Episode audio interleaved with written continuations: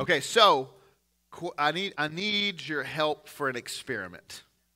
For some reason, there's too many wireless things in the air messing up my microphones. And so, would you? I want to try something. Does it sound normal now? Yeah. Okay. All right. I was going to have you turn airplane mode on on your phone because it works until y'all get in the room. When you get in the room, it like stops working. So we're going to try it. We're going to try it. If it starts gargling, pass it, fasten the blame. Uh, so if it starts gargling, I may have you turn your phones off. But or I got this back. I'm going to have to hold this corded mic, and that's going to drive me crazy. All right. Hopefully we were good. Uh, Acts chapter seventeen. Did it just do it? Oh, my word. I'm going to pull my hair out. I don't even have any hair. Acts chapter seven. Will you turn your airplane, turn airplane on, on your phone real quick for me. If everybody can do that, let's see if it works. Let's see if y'all are the problem. You're not the problem. It's not you.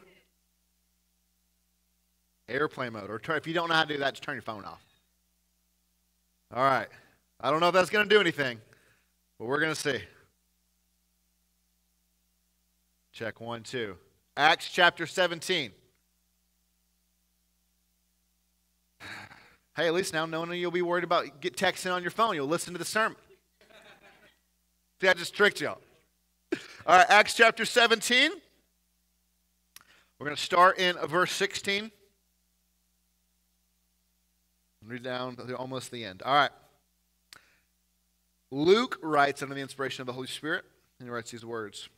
Now, while Paul was waiting for them at Athens, his spirit was provoked within him as he saw that the city was full of idols.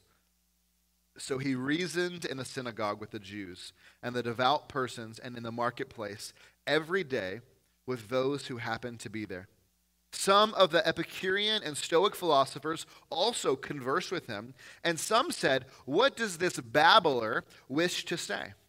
Others said, "He seems to be a preacher of foreign divinities because he was preaching Jesus and the resurrection."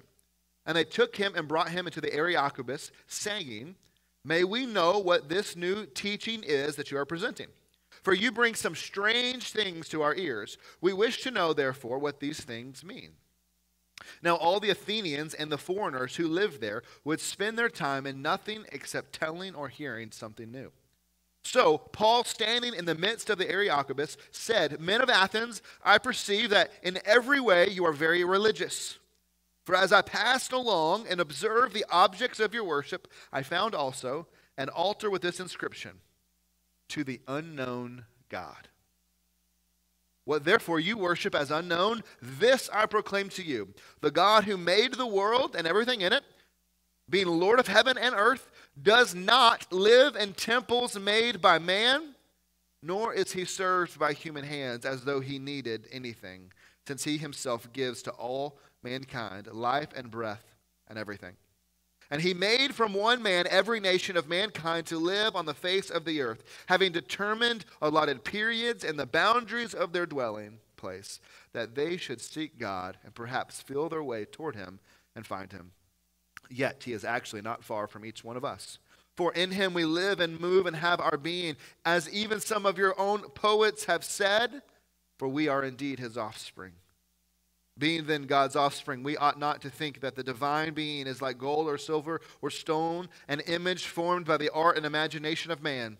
The times of ignorance God overlooked, but now he commands all people everywhere to repent, because he has fixed a day on which he will judge the world in righteousness by a man whom he has appointed. And of this he has given assurance to all by raising him from the dead."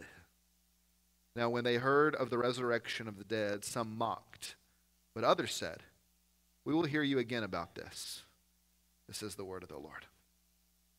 The first real mission trip that I ever really went on was uh, to New Orleans.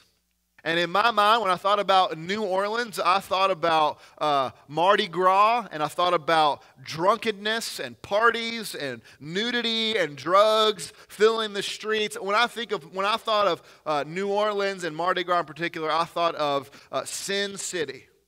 And so we, we head down to New Orleans, and we uh, get into our the place we're staying, and, and uh, we settle into our rooms, and the, the, the pastor comes over, and he's going to kind of do like a, a training session with us to kind of introduce the city to us and talk to us about what we're going to be doing and, and all these kinds of things, and what, what to do in this city and what not to do in this city.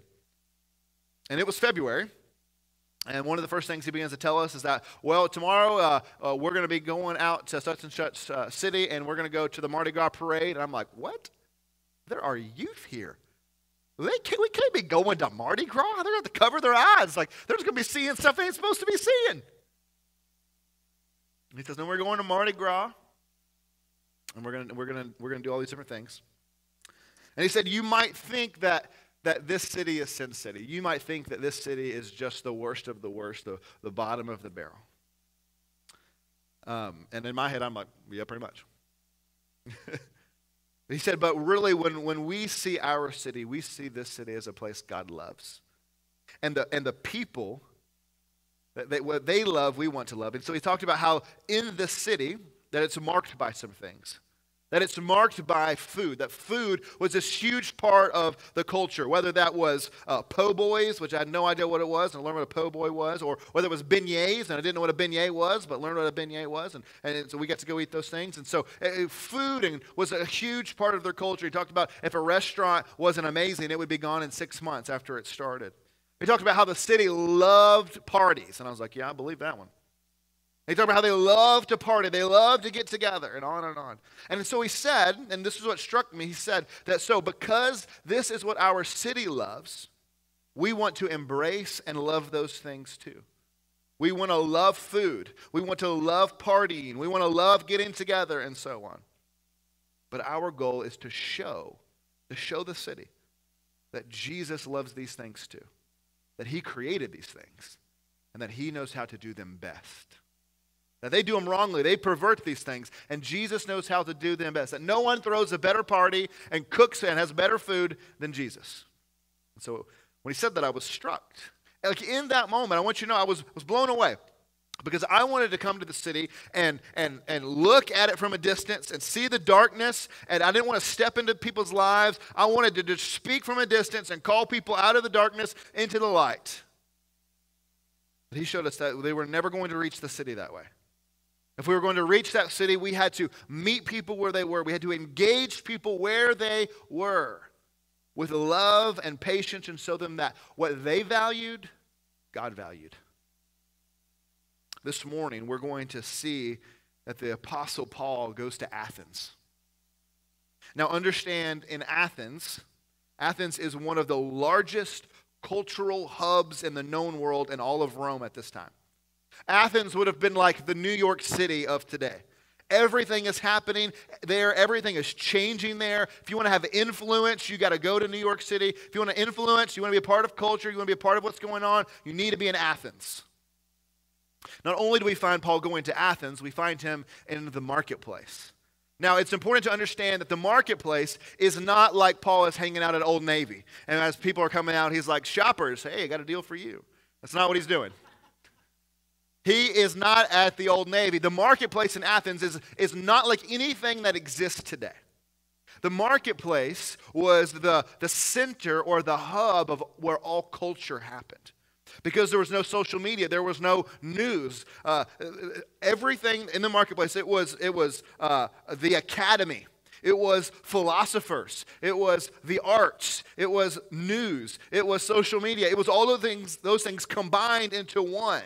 And so you would have found heralds talking about what is going on in the world, telling you the news. You would have found philosophers like Plato and Aristotle debating philosophies. Of, uh, you would have found politics being debated. You would have found uh, religious guys debating the pantheon of different gods and what was going on. You would have had artists showing off their sculptures and their artwork and on and on. It was the hub center of culture.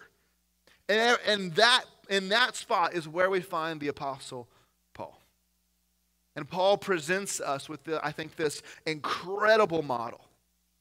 It's an incredible model to follow. And if we do what I think we will find in the passage this morning, if we do this, I think we'll find not just another tactic to share the gospel, not just another guide like a Roman road or four spiritual laws or something like that. We're not going to find another gospel guide this morning. Instead, I think we will see how we should see the world and therefore how to engage it. How we see the world and then how we engage it. As we step foot into the marketplace of ideas every day, when you go to work or you, you step into the marketplace of ideas in your life, as we step into the world as employees, as business owners, as we give political commentary, as we engage philosophical ideas, whether through conversations or social media or whatever, how we see the world, how we see people will change how we engage. And I believe if we apply Paul's example we're going to see this morning, it will help us to engage people in the world better. So let's start with verse sixteen. It says, Now, now while Paul was waiting for them in, at Athens, his spirit was provoked within him as he saw the city was full of idols. There was a saying in Athens, it's easier to find a god in Athens than a man. To this day, if you go to Athens, there are the ruins of temples everywhere. You would have found, I mean, just, there were idol statues, there were temples, they're everywhere. To Zeus, to Apollo, to Apollyon, to Athena, all these different gods. Statues and idols and temples to them. They were everywhere. And so Paul is in this idolatrous-filled city where everyone is worshiping false gods, living in ignorance and rebellion against God. And how does Paul react? He was not intimidated by them, and he wasn't seduced by them. So he wasn't scared of being around them, the sinfulness, the brokenness, the worldly things. He wasn't scared to be around that, and he wasn't worried about succumbing to them. The text says that he was provoked. When he sees the idolatry and the worldliness and the brokenness, he was provoked. Now, what does that mean? Provoked is this really complicated Greek word, and it just means upset. It's simple. To be provoked just means to be upset. Paul looks and he sees this brokenness and he's mad about it. He sees this idolatry and he's mad. He sees the Athenians and he's brokenhearted. He sees all these people led astray into ignorance and darkness, worshiping these false gods, and it makes him mad, it upsets him. He's provoked. But here's the important thing to notice. Paul's anger leads him to engage with the gospel. He doesn't do what we so often are in the habit of doing. We often see the brokenness of the world, and we get mad about it. And instead of going toward and engaging, we sit and we stew and we point our finger and we cast blame and we rant on social media and we just complain about the brokenness, right? We see things we don't like in the world and we go, well, I just can't believe that. Well, this world, this world's just going to hell in a handbasket. Paul doesn't do that. Paul doesn't go, gosh, I just can't believe all these idols out here. Are y'all serious? This is so dumb. You act like you don't have a brain. I can't believe what this country's turning into. That's not what he does. He's heartbroken over the state of the culture of the city. He's heartbroken over the people who are being led into idolatry. And it fills his heart with compassion. And he moves toward people, not away from them. He doesn't like what he sees. He hates the state of the city. But it moves him toward them, not away from them. It moves him to action. Our hearts should be broken over the state of the world, but it should move us toward people, not away from them. When we do this, when our hearts break for the world, and we are armed and secured in the gospel, we can engage the world, we can engage people. People whom, here, and here's the, here's the hard part, we can engage people with whom we disagree with vehemently, right? But we can have compassion and love and tenderness toward those people we disagree with. We can move toward them in grace without fear of what those people are doing, that we're going to fall into it or somehow be stained by it. See, it's possible for us to be in the world and not of it. We can engage the culture without being shaped by the culture. And that's the really hard thing, right? It's hard to engage the culture without being shaped by the culture because we get pulled into it and we take our sides. But our hearts must break. If we're going to do this right, if we're going to engage right, our hearts have to break over the state of the world. We must not be in it. We must be distinct from the world. We must see the world for what it is. We must see the fallen realities, the curse of sin and the idolatry in the world, and our hearts have to break. Then and only then can we step toward the world in compassion and engage the world with the gospel and seek to change the world through the gospel. So the first thing we've got to see is that we will only rightly engage the culture when our hearts are broken over the state of the world. We will only rightly engage. Understand the key word there, rightly engage, when our hearts are broken over the state of the world. Now, look at verse nineteen. And they took him and brought him to the Areopagus, saying, "May we know what this new teaching is that you are presenting. For you bring some strange things to our ears. We wish to know, therefore, what these things mean." Now, all the Athenians and the foreigners who lived there would spend their time in nothing except telling or hearing something new. So Paul, he is talking and sharing about his thoughts in the marketplace of ideas. And there are some people that are interested in what Paul is saying. They're interested and they want to hear more. They want to understand more about this Jesus guy. But notice the last line of what we just read. They spend their time in nothing except telling or hearing something new. See, this Roman, this Greco-Roman culture loved their gods. And they had a lot of them. They had all kinds of gods. They, they, and if you were able to come present a, a, a new god of some new area, they might just add him to the list, right? They had God, the god of Poseidon, the god of the sea, the Zeus, I don't know, the main big god. They had the Athena, the, I don't know, god of love. You've got god of fertility, right? They, all gods for all different things. And if you came saying, "Hey, here's this god," you know what they would do? They would just say, "Cool, add him to the list. Add him to the pantheon. We'll worship that god too." You see the problem? If Paul didn't understand that, if he didn't understand that about these people, then Paul could have been sharing Jesus with people, could have been telling them all about Jesus, and they might have said, "Awesome, yes, we'll believe in him. Absolutely, we'll follow Jesus. Cool, catch you guys later." And Paul would not have realized that they would have just added Jesus to the list of Zeus and Apollo and Athena and all the rest. And they would have worshiped Jesus right alongside all the other ones. If he didn't understand them, he would have made that mistake. But because Paul knew his audience, but because Paul knew who he was talking to, he understood their culture and who they were. He knew that they would just add Jesus to the list of gods. So Paul had to make it clear that Jesus was not just a God to add to the list, that Jesus was the God of creation, that he was the King of kings and Lord of lords, that he wasn't just one of many gods, he wasn't even the top God, he was the only God, the Alpha and the Omega, the beginning and the end, the first and the last. And he is the only God that should be worshipped.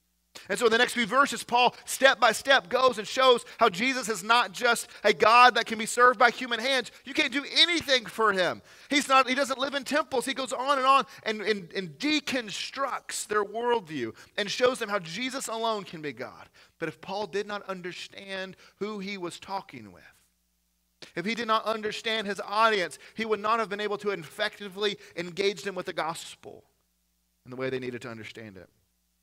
They didn't need another god of the sea. They didn't need another god of the harvest. They needed the God, the creator, the one and only true God. If we are going to engage the world, Fellowship Baptist Church, in two thousand twenty-one, if we're going to engage the world with the gospel, we must understand our audience. When I was on that mission trip in New Orleans, one of the interesting things that that pastor was telling us was that, uh, that the, the, the New Orleans is very Catholic, right? Historically Catholic. I mean, half their signs are in French or half French, right? And it's, you look at that and you're like, those letters don't, what does that say, right? And, and, and so it's very Catholic culture. Mardi Gras is a Catholic thing. Fat Tuesday, Catholic thing. And so Catholic, being a Catholic is just cemented into the culture. But most of the people there were not practicing Catholics. They were just, that was kind of how they identified culturally. And he said that because of that, they looked at Protestants, whether that be Baptist, Methodist, Presbyterian, Lutheran, whatever, They looked at us in the same way that we look at like Mormons or Jehovah's Witnesses, like this kind of weird, odd Christian cult. That when they see a Baptist church van rolling down the street, they thought we were a cult. He said, now that's begun to change because of Hurricane Katrina. He said, after Hurricane Katrina came through and destroyed the city, all of these people began to notice these Baptist church vans, these Methodist church vans and all whatever, coming and helping rebuild the city. Fixing houses, all this stuff, cleaning up. And so it's begun to soften their hearts toward these weird Baptist cult people. And so because of that, he said, listen, we're not going to hide who we are. If anyone asks you what denomination our church belongs to, you tell them we're a Baptist church. But make sure that the flag we are flying is not Baptist, but Jesus. Because we do not want to put up a wall for people who don't understand what it means to be a Baptist. We would just want them to see Jesus. And so let's, let's talk about Jesus. You got to know your audience. You got to understand your audience and the culture if you're going to engage them well and speak clear and helpfully. Let me give you another, another example. One of the things that everyone has to understand before they give their life to Christ is that they are broken, right? That they're a sinner.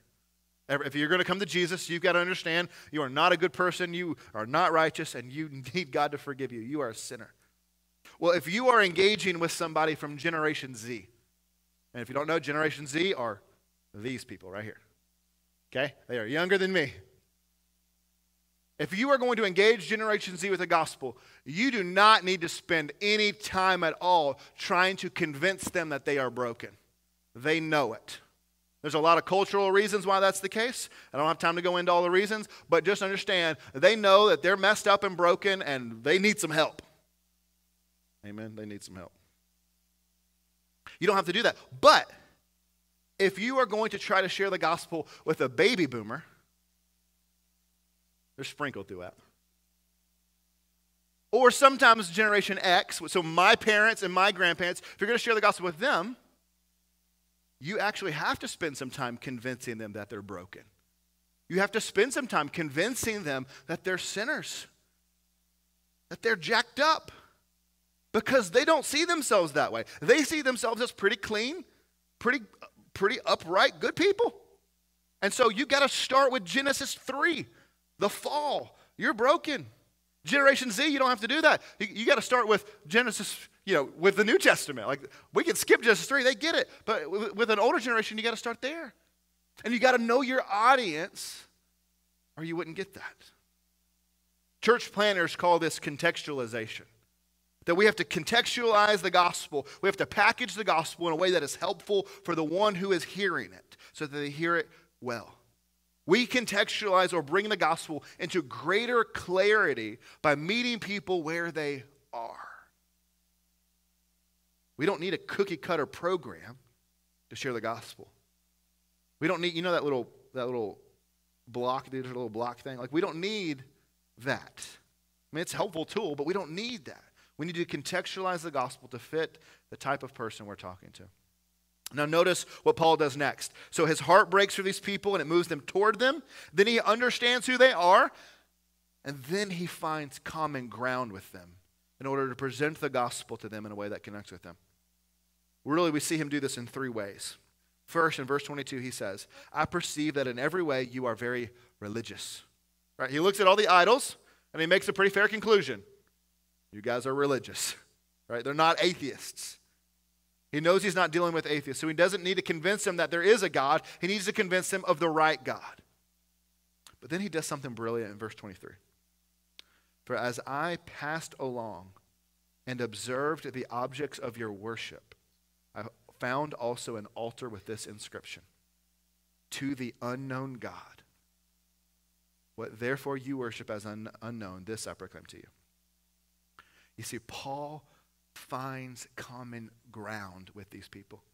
He says, y'all, y'all have this idol right here. You got, you got idols everywhere, but this idol right here, it has this interesting inscription on it. It says, to the unknown God, because they wanted to make sure to worship and give some cred to this God that maybe they hadn't discovered yet. And so they wanted to make a statue to the unknown God because they maybe there was another one out there, they, and they, they, they didn't want to leave him out and incur his wrath. So they, they had this statue to the unknown God, meaning, you know you don't know all the gods.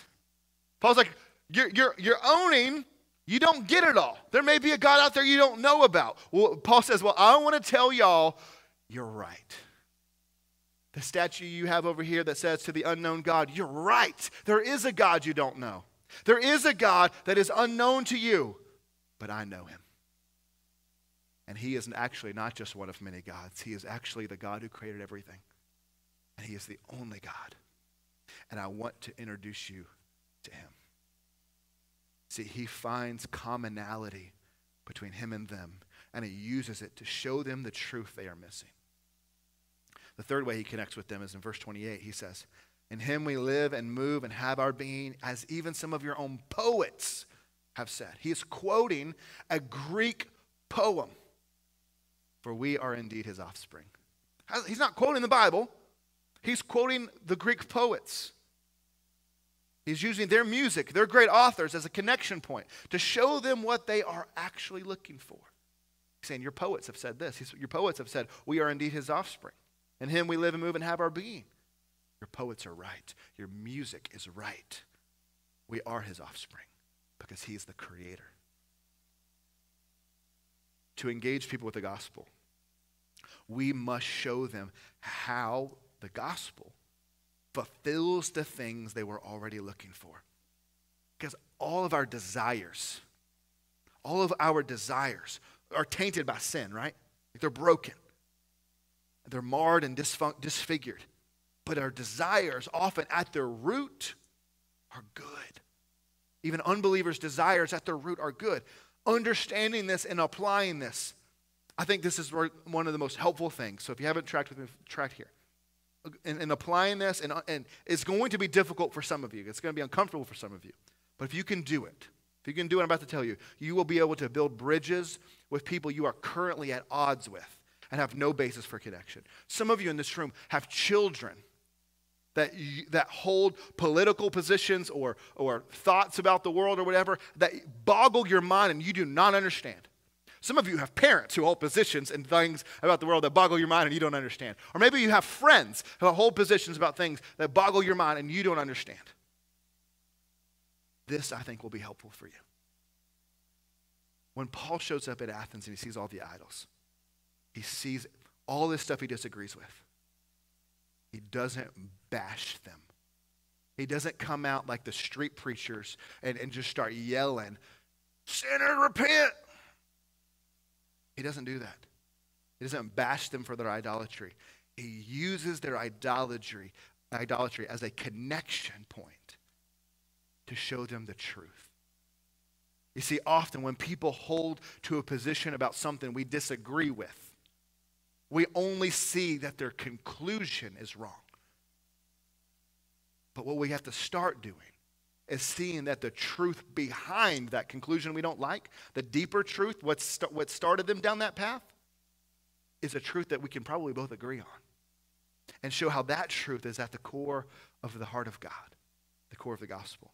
Instead of getting mad when our culture is doing something we disagree with, instead of getting mad about where our culture is headed, we need to listen to what people are actually saying. Because if we listened, we would see that people who are far from God are crying out for God. They're crying out for Jesus, and they don't even know it. And we are too busy yelling at them to show them what their hearts are longing for. The Athenians were worshiping idols, and Paul says, I get it. But let me show you what your heart's actually longing for. Let me show you what you're missing. So let me give you some examples, and I think this will be helpful but hard.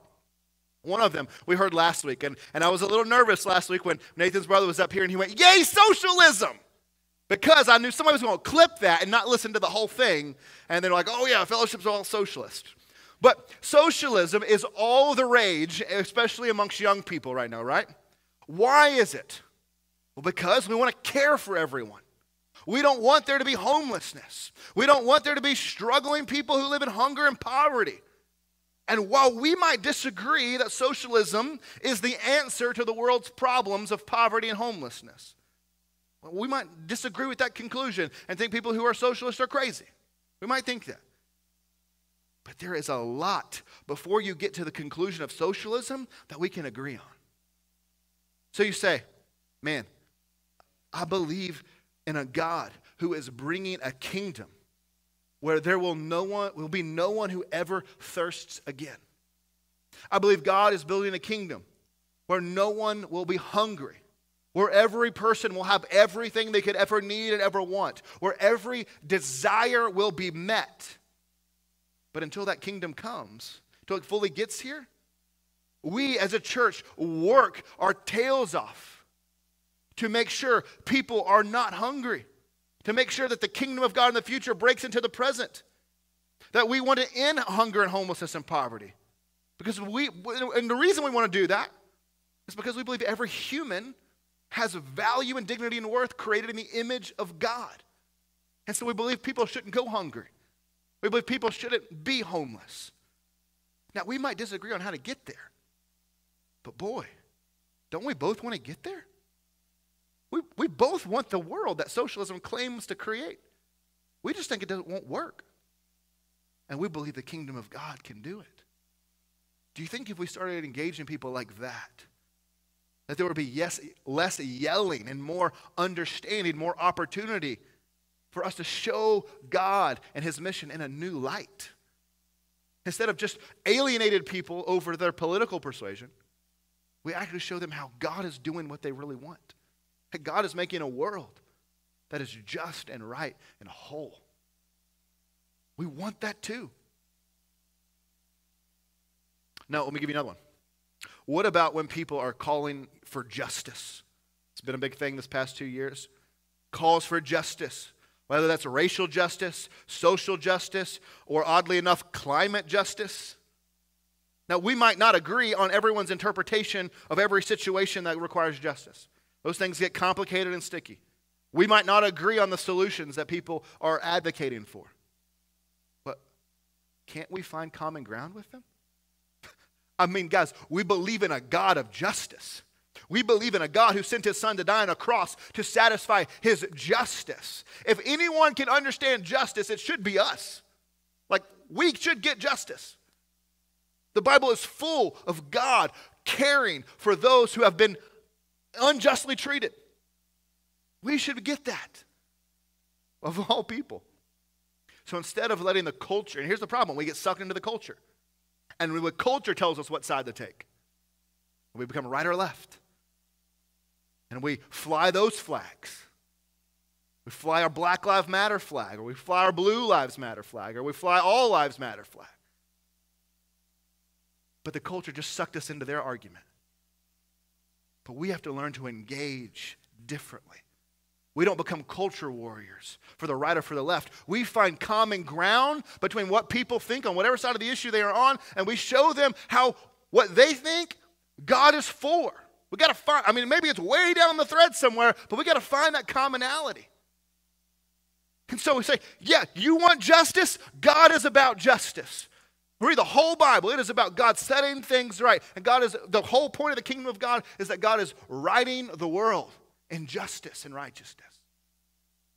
And so when you, when you understand through this lens and this worldview that God is good and just, maybe we can connect with people and show them that God can actually accomplish what they are wanting, what they are desiring, and that God does it right and fully. Let me give you one more. Imagine you are talking with someone who doesn't believe in God because of how they have suffered, because they can't believe in a God who would allow such pain and suffering into this world. Man, couldn't you say, man, I, I, I hate that there's pain too. I hate that there is suffering in this world too. But do you know who hates pain and hates suffering and hates evil more than me and you? God does. God hates pain and suffering more than we do. He hates it so much that he entered the world to enter our suffering. that he came and suffered on our behalf, suffered the worst pain and the worst injustices and the worst betrayal and death. And he did that in order that he might put an end to pain and suffering and evil. See, God in the beginning made a beautiful world that was so perfect and so good and so right. And we've messed it up. And there's this curse that has messed it up. But God suffered to put it back together. I understand that you suffered and you don't understand how a God could allow this to happen. But understand my God is undoing that and is righting all wrongs. You see, we, we don't agree with the confusion this person has of allowing suffering. That suffering means you shouldn't believe in a God, but we do believe in the premise that suffering and pain suck. God thinks that too. We will only effectively engage the world when we show them that God is the answer to their problems and desires. You desire justice, look to the cross and see justice on display. You desire a better world, look to the resurrection and see the new creation that is coming. You're mad about suffering, look to the one who suffered to end suffering. To engage effectively, we have got to find common ground. We must find the truth behind what people are saying and connect that. Connect with them on that level to the gospel, to the truth. We must be able to look at someone we disagree with, look at someone that we don't like what they have to say or what they believe, and not just get mad about it, but look at the, at the core of what they're saying. Look behind, look deeper, and then show them why God is for or doing that thing. We have to not be like the street preachers who just want to bash and yell at everything they disagree with. We got to stop being on social media and just yelling at people. We have to engage with wisdom. We have to find common ground and then make a beeline to Jesus. We have to find common ground with people and make a beeline to Jesus. How do we make a beeline to Jesus? Is we do exactly what Paul does. We drive toward the resurrection. Verse thirty-one, Paul says something interesting. He says that God has given, he's talked about all these things. He says, now God has given assurance that everything that I'm say, saying about Jesus is true. And the way that God has given assurance is through the resurrection of Jesus from the dead. Because if the resurrection is true, then everything Jesus said is true. And, if there, and we should give our whole lives to that cause. But if the resurrection is false, then none of this matters. Let's eat, drink, and party, be merry, for tomorrow we die and everything's meaningless. C S Lewis, I think, said it best. He said, Jesus is either, he, he can only be one of these things. He's either a liar, a lunatic, or Lord. We can show the world that he is Lord by showing the credibility of the resurrection from the dead. That all of the evidence points to the resurrection happened. And if it did, everything he said is true. And he's not a lunatic and he's not a liar. He's Lord. And if he's Lord, we should give him our lives. Here's the question I want you to ask yourself this morning as we wrap up. Are you provoked, like Paul was, by the state of the world? Are you provoked by the state of the world? Does it break your heart when you look at the world and you look at people and you look how they're led astray and you look at the things they're into? And if it does provoke you, if it does break your heart, how do you respond? How do you respond? Does that heartbreak move you in compassion toward other people? To lovingly and patiently and persuasively engage them with the gospel, to find common ground, to understand your audience? Or does it move you to say, to hell with this place and to hell with these people? Which one does it move you to? When you look at the brokenness of the world, forget them, move away from them, or does it move you toward them in compassion? See, God loved us enough that when we were his enemies, when we were the idolatrous pagans, rebellious and broken idolaters, he loved us so much that he came near. He drew near and gave his life for us. And so too, in the same way, we see a broken world. We see an ignorant world. But we see, but what we must not do is retreat or abandon the world. We must move near. We must give our lives for those who don't appreciate us. That's hard, right? We got to give our lives to people who don't appreciate us. We have to give our lives to people who call us bigots. We have to give our lives to people who call us old-fashioned and out of date and out of touch. We don't throw our hands in the air and say, forget it, they'll never learn. We move nearer still, giving our lives and our hearts and our words to them, to lovingly and patiently and persuasively engaging them with the gospel, because that's their only hope. You are the front lines. You see, we don't see the world like the younger me saw New Orleans. A bunch of drunk fools dancing about Sin City. We see the world through gospel eyes. A world full of image bearers who have been deceived and led astray, just as we once had. When you see the world through those eyes, you won't see our disagreements first and foremost. You will see that these are people first, people for whom God bled and died. And when you see that, we won't move away. We'll move nearer and nearer still to engage them. Let's pray. Father, we come to you this morning and we ask that you help us to, to think through our own minds and hearts and how we respond. And Lord, we know that there are some people in this room that Jesus has never been the answer to their problems. Jesus has never been the answer to their longings and desires. But maybe today, God, would you begin to show them that Jesus actually is, is bringing about a world and doing the things in the world that we all actually long for, for truth and justice, for wholeness. God, would you show people this morning who are far from you? People sitting in this room right now who know that if they were to die, they'd bust hell wide open. Show them that they can come to you. They don't have to clean up their life. They don't have to get right first. They can come as they are, and you will make them whole. And there's some people in this room, Father, this morning that have not been marked by someone who moves near people and engages, engages them, but they are marked as people who are anger, have harsh words, and just want to fight on the peripheral issues. God, would you give us a spirit of repentance this morning? And I want to be first in line to repent of the ways I have poorly engaged people and fought over the wrong things and missed opportunities to connect them with Jesus. But Father, would you help us to confess, repent, and would you give us the grace to change? And instead of fighting and moving away from people and building walls, would you help us to build bridges, find common ground,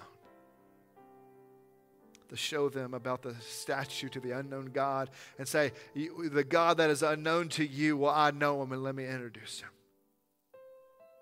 The God that you think you hate, the God that you think you don't understand, the God that you think is distant, let me show you how he's not those things. Help us engage. Help us repent and draw near to people that are far from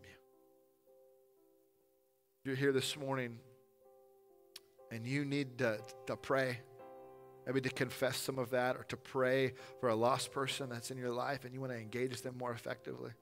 And we want to do that with you this morning. I want to pray with you this morning. We got some guys on the side that love to pray with you. If you're here this morning and, man, you're far from God, like you know that you, you, Jesus is not in your heart, you do not follow him, stop playing games, stop pretending, and come to know him.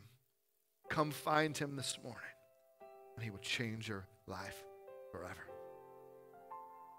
Father, give us the courage to respond as we need. In Christ's name we pray, all those people said, let's stand and